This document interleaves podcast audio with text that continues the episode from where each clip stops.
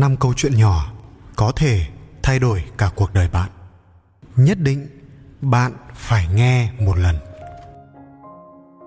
Con người trưởng thành, xã hội phát triển, tất cả là nhờ sự đóng góp, kinh nghiệm tích lũy của những người đi trước.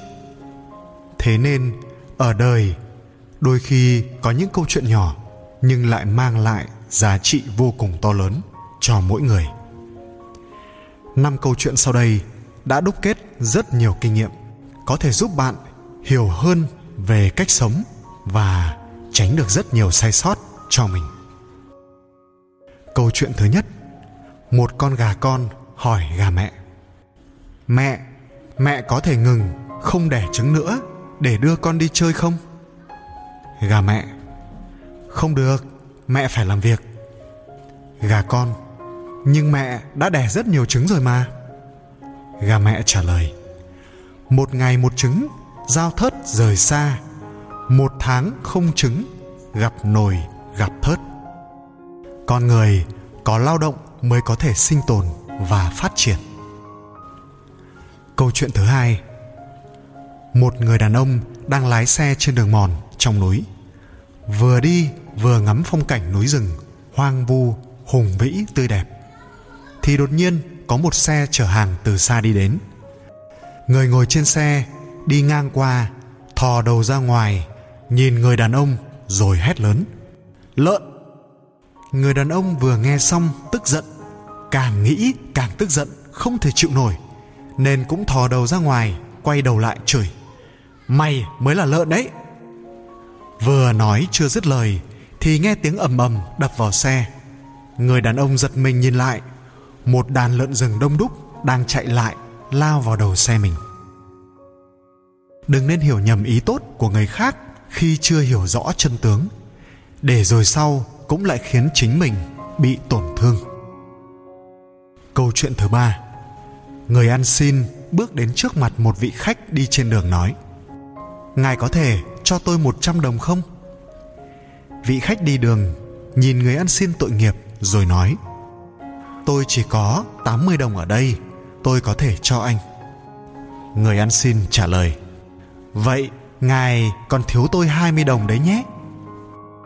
Có một số người luôn cho rằng cả thiên hạ này đều đang nợ họ. Ông trời có cho họ bao nhiêu đi nữa cũng không đủ.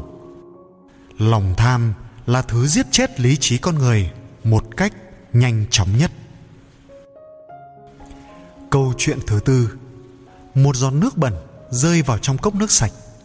Cốc nước bỗng chốc biến màu, không thể uống được nữa. Nhưng một giọt nước bẩn rơi vào biển lớn biển lớn vẫn xanh tươi, bất biến. Tại sao như vậy? Nguyên nhân là bởi sức bao dung của hai cái là khác nhau.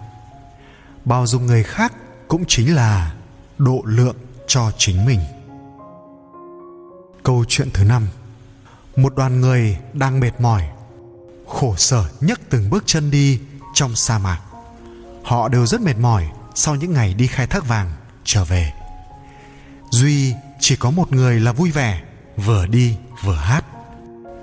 Mọi người thấy lạ mới hỏi, anh có gì mà vui vẻ, đắc ý như vậy? Chàng trai trả lời, bởi vì tôi là người có ít đồ nhất. Hóa ra vui vẻ chính là khi chúng ta có thể buông bỏ đi được nhiều chiếm hữu nhất một đời người ngược xuôi vất vả chẳng qua chỉ gói gọn ở 10 câu nói sau đây. một Đời người có sinh rồi ắt có tử, dài ngắn cũng chỉ trên dưới ba vạn ngày. Có vui, có buồn, có lúc thăng, lúc trầm, có người thành công, cũng có người lại kém phần may mắn. Người thành công ấy là bởi sống đời nhân nghĩa. Người thất bại ấy cũng tại hai chữ nhân tâm. Hai cuộc đời là chuỗi dài những lựa chọn khó khăn. Đôi khi thân bất do kỳ có những việc nằm ngoài tầm kiểm soát của chúng ta tuy nhiên, làm người khi chưa bước qua suối đá gập ghềnh sẽ chẳng thể hiểu sự dễ chịu của đường phẳng, gió êm. Chưa qua hoạn nạn sẽ chẳng hiểu được bình yên. Chưa qua nỗ lực sẽ chẳng hiểu chọn vị ngọt của thành công. Vậy nên, học cách tìm niềm vui trong nghịch cảnh chính là sự trưởng thành. Khi có thể tìm được niềm vui trong nghịch cảnh thì còn gì có thể làm chùn được bước chân mình ba, nhân sinh muôn nẻo, khó khăn cũng là điều kiếp người khó tránh. Nhân sinh một kiếp cũng như cây kia một đời. Cây chẳng gió, cây nào lớn nổi. Người không hoạn nạn, người sao nổi lớn khôn. Cũng như sau cơn mưa, ắt có cầu vồng. Thế nên, vấp ngã không đáng sợ, chỉ sợ rằng ngã rồi không dậy được nữa mà thôi đôi khi vấp ngã chính là thảm lót của con đường thành công làm người, ai nên khôn mà chẳng dại đôi lần, ai thành công mà chẳng đôi lần gục ngã 4. Làm người mà không cố gắng nỗ lực thì đồng nghĩa với việc lừa dối chính mình. Vĩnh viễn không nên nỗ lực dựa trên lý thuyết để che đậy sự lười biếng của mình. 5. Đời người là những cuộc tìm kiếm. Tuy nhiên, tất cả những thứ ta kiếm tìm đôi lúc chẳng phải là nơi trăm nối nghìn sông mà lại ngay tại chính tâm hồn chúng ta phật gia có câu tốt xấu tự một niệm đôi khi xa tận chân trời gần ngay trước mắt 6. Cái mà được gọi là tự tìm phiền não chính là do bản thân hấp thụ quá nhiều năng lượng tiêu cực. Vậy nên, làm người cũng như hoa hướng dương, cần chọn nơi có ánh nắng mà hướng tới. Suy nghĩ thì tránh nghĩ điều tiêu cực cố gắng nhìn về điều tích cực trong mọi hoàn cảnh 7. Thuyền có thể vượt nghìn trùng hải lý là nhờ gối sóng mà đi cũng như bèo kia thuận nước mà trôi theo dòng chảy và đường của núi cũng lại như thế cũng chập trùng gành đá dưới chân người thế nên nếu bạn muốn băng lên đỉnh núi ngắm trùng dương thì không thể nào dùng ánh cầu vồng làm thang bắt đầu được mà phải dựa vào sỏi đá dưới chân người 8. Trên đời này, thứ cơm ăn không mất tiền, áo mặc không trả phí. Ngoài cơm áo cha mẹ ra thì đều là thứ cơm hèn, áo rách.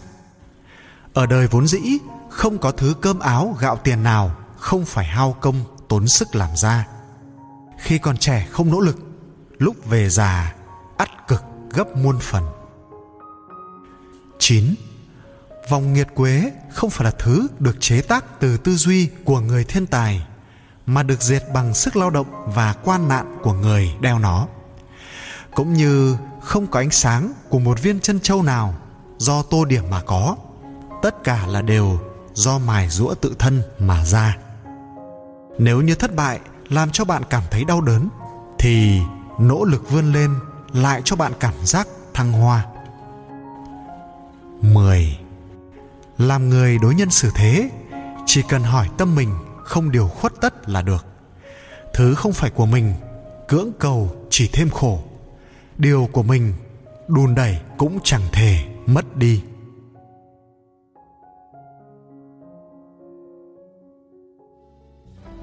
Cảm ơn các bạn đã theo dõi video. Hãy nhớ bấm đăng ký để theo dõi thêm nhiều video mới. Chúc các bạn luôn vui vẻ.